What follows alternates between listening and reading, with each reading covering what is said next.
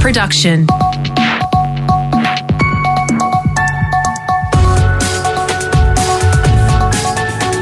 Australia Today's morning agenda with Natasha Belling. Good morning. I'm Natasha Belling. Thanks so much for your company. Let's check what's making headlines this Wednesday, the 2nd of February. Just months out from the federal election, Prime Minister Scott Morrison is under siege after another major political scandal. An explosive private text message exchange between former New South Wales Premier Gladys Berejiklian and a Liberal cabinet minister has been leaked, where the Prime Minister was allegedly described as a fraud, horrible person and complete psycho.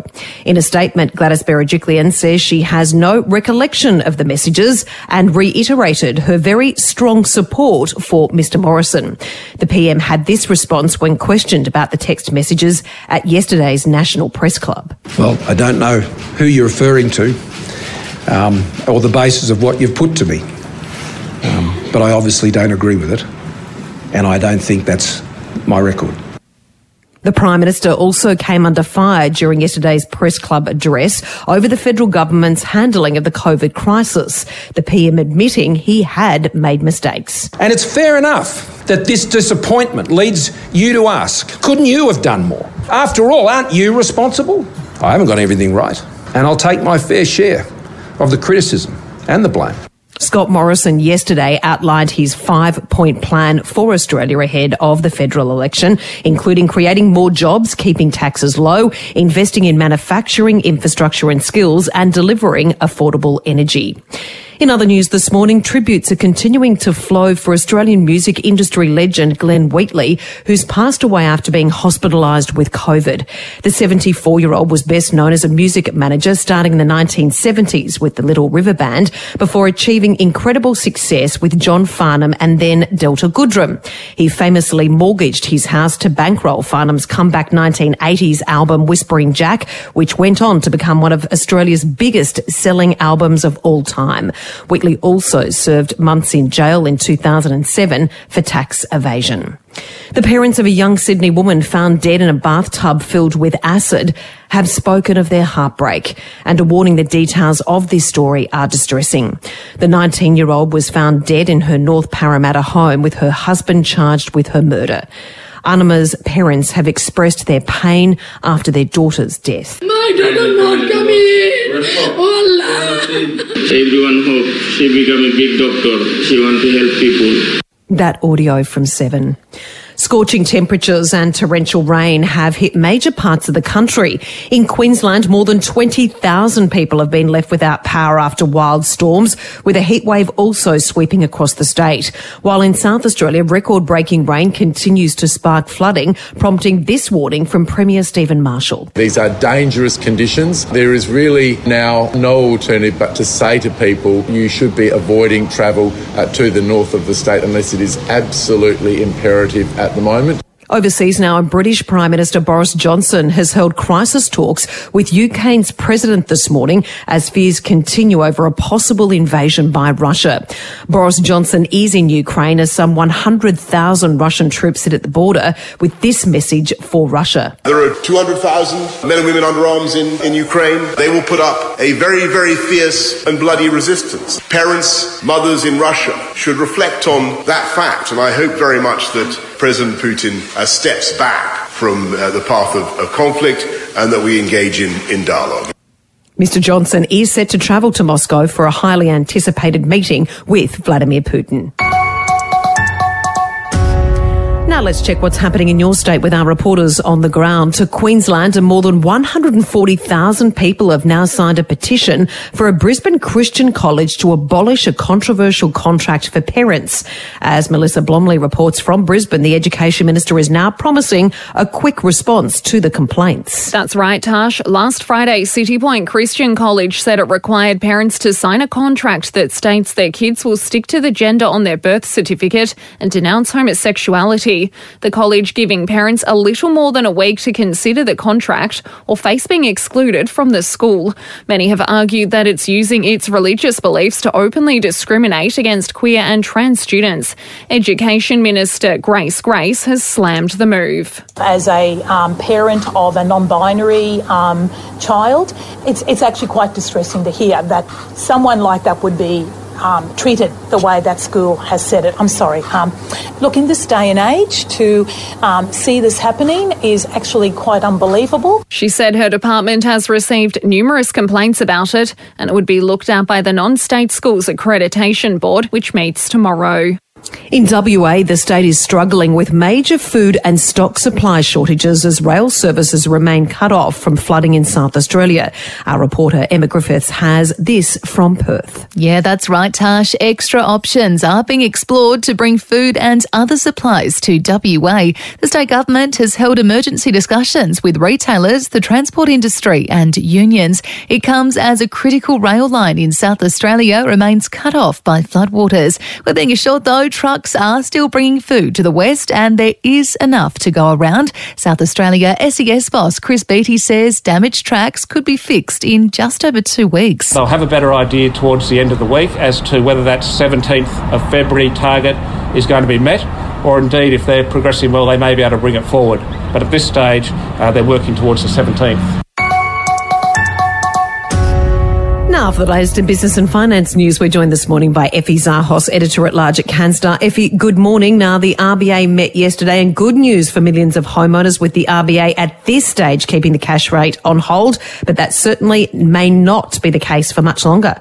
Yeah, absolutely. I guess a bit of sigh of relief from homeowners. But look, you know, they say patience is a virtue, and the RBA has certainly got plenty of that. They did put an end to that massive money printing program, and that kind of stimulated the economy. But they didn't give any indication uh, around when rates will rise despite actually upgrading the inflation figure. And essentially, the RBA believes inflation, that's the cost of living, that's what we're all feeling, that's why everything's so expensive at the moment. They actually believe they may, that may fall back as supply side uh, problems are resolved. And it's actually prepared to wait for wage growth. That's what we're waiting here, just to see if it's going to be consistent with inflation and is that inflation going to sit between that 2 to 3%. Now, unlike in the US where they get wage growth monthly, we don't get that here. It's quarterly. The next numbers are due at the end of this month. And I think that will be the telltale sign there. Now, economists have come out swinging. They're still saying rate hikes will commence in August. Um, we may learn more this week as you know the RBA continues to talk around this. Either which way, home loan rates are moving fast. So if you're a new buyer about to jump in, understand this: over six thousand fixed increase rates have happened already, uh, according to Canstar's data there. Now, the, bar, the bar, bargains are certainly in variable rates. They list about 59, uh, 59 loans are still below that 2% mark. And if your new report shows the staggering cost of a free education as millions of students head back to the classroom. Yeah, look, there's definitely no such thing as a free lunch. And as most mums and dads around Australia saw their kids off to school this week, it was a timely reminder of just how much is this free education costing me. Now, the total estimated cost of a child starting school today over their 13 year period is around $84,000. Now that's according to Futurity Investment Group. And this figure is up about 2000 from last year. If you choose to go down the private school route, it can cost you up to four times that amount, almost $350,000. And that's up about 8,500 from the previous year. When you look at capital cities, well, Sydney comes in at number one, the most expensive city in which to educate your child. Going public, it's about 92,000. Private, it's just short of half a million dollars. Great tips as always. Thank you, Effie. Thanks. Time for sport now with Hamish Finlay. Hamish, good morning. The Socceroos World Cup hopes have suffered a major blow overnight. Yes, hello Tash. Well, we had a two-all draw with Oman in Muscat this morning, a match we were expected to win. We led twice, but the home side bounced back. Well, that means Australia must now beat Japan in their next match if they're to qualify. Thankfully, that match is at home in Sydney next month, but Japan will be tough. We then need to knock off Saudi Arabia. Our coach Graham Arnold has told 10. Thankfully, the goal difference is on our side. At the end of the day, everything is still in our own hands. We have to win both games. And, uh, you know, with beating Japan and beating Saudi Arabia away, our goal difference is is like an extra point. You know, as I just said to the boys, they've got to get themselves ready, go back to their clubs and uh, work hard and, and come back in a great fashion. So, yeah, very disappointing night for our Socceroos. Unfortunately, that Japan match is on March the 24th, by the way. And can you believe, Hamish, the Winter Olympics opening ceremony is on this Friday, but competition has already started. Well, starts tonight. Oh, that's right. Uh, It's a bit of a cool runnings story here, Tash. Australia will have its first ever curling team. The mixed pairs duo of Tali Gill and Dean Hewitts hit the ice tonight against the world's best on the grandest stage. They almost didn't make it after Tali tested positive to COVID a few weeks ago. Well, curling, uh, not a sport many of us probably know about. In fact, Australia doesn't even have a single dedicated curling facility. I guess we'll learn a whole lot more about it tonight.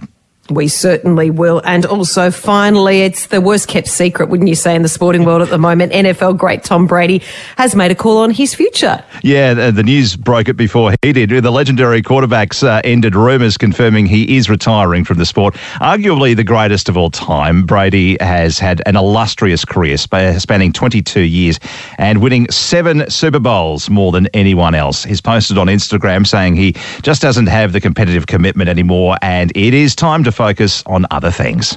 Yeah, extraordinary career. We love Tom. Thanks so much, Hamish. My pleasure, Taj.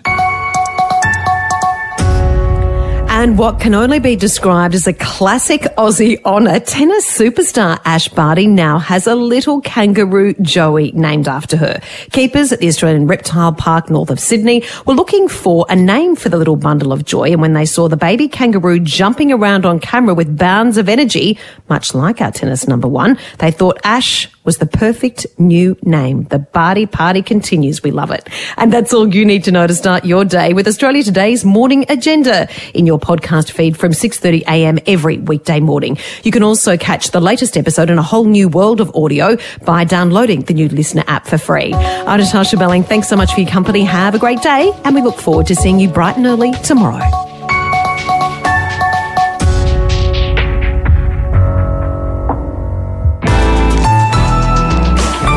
LiSTNR.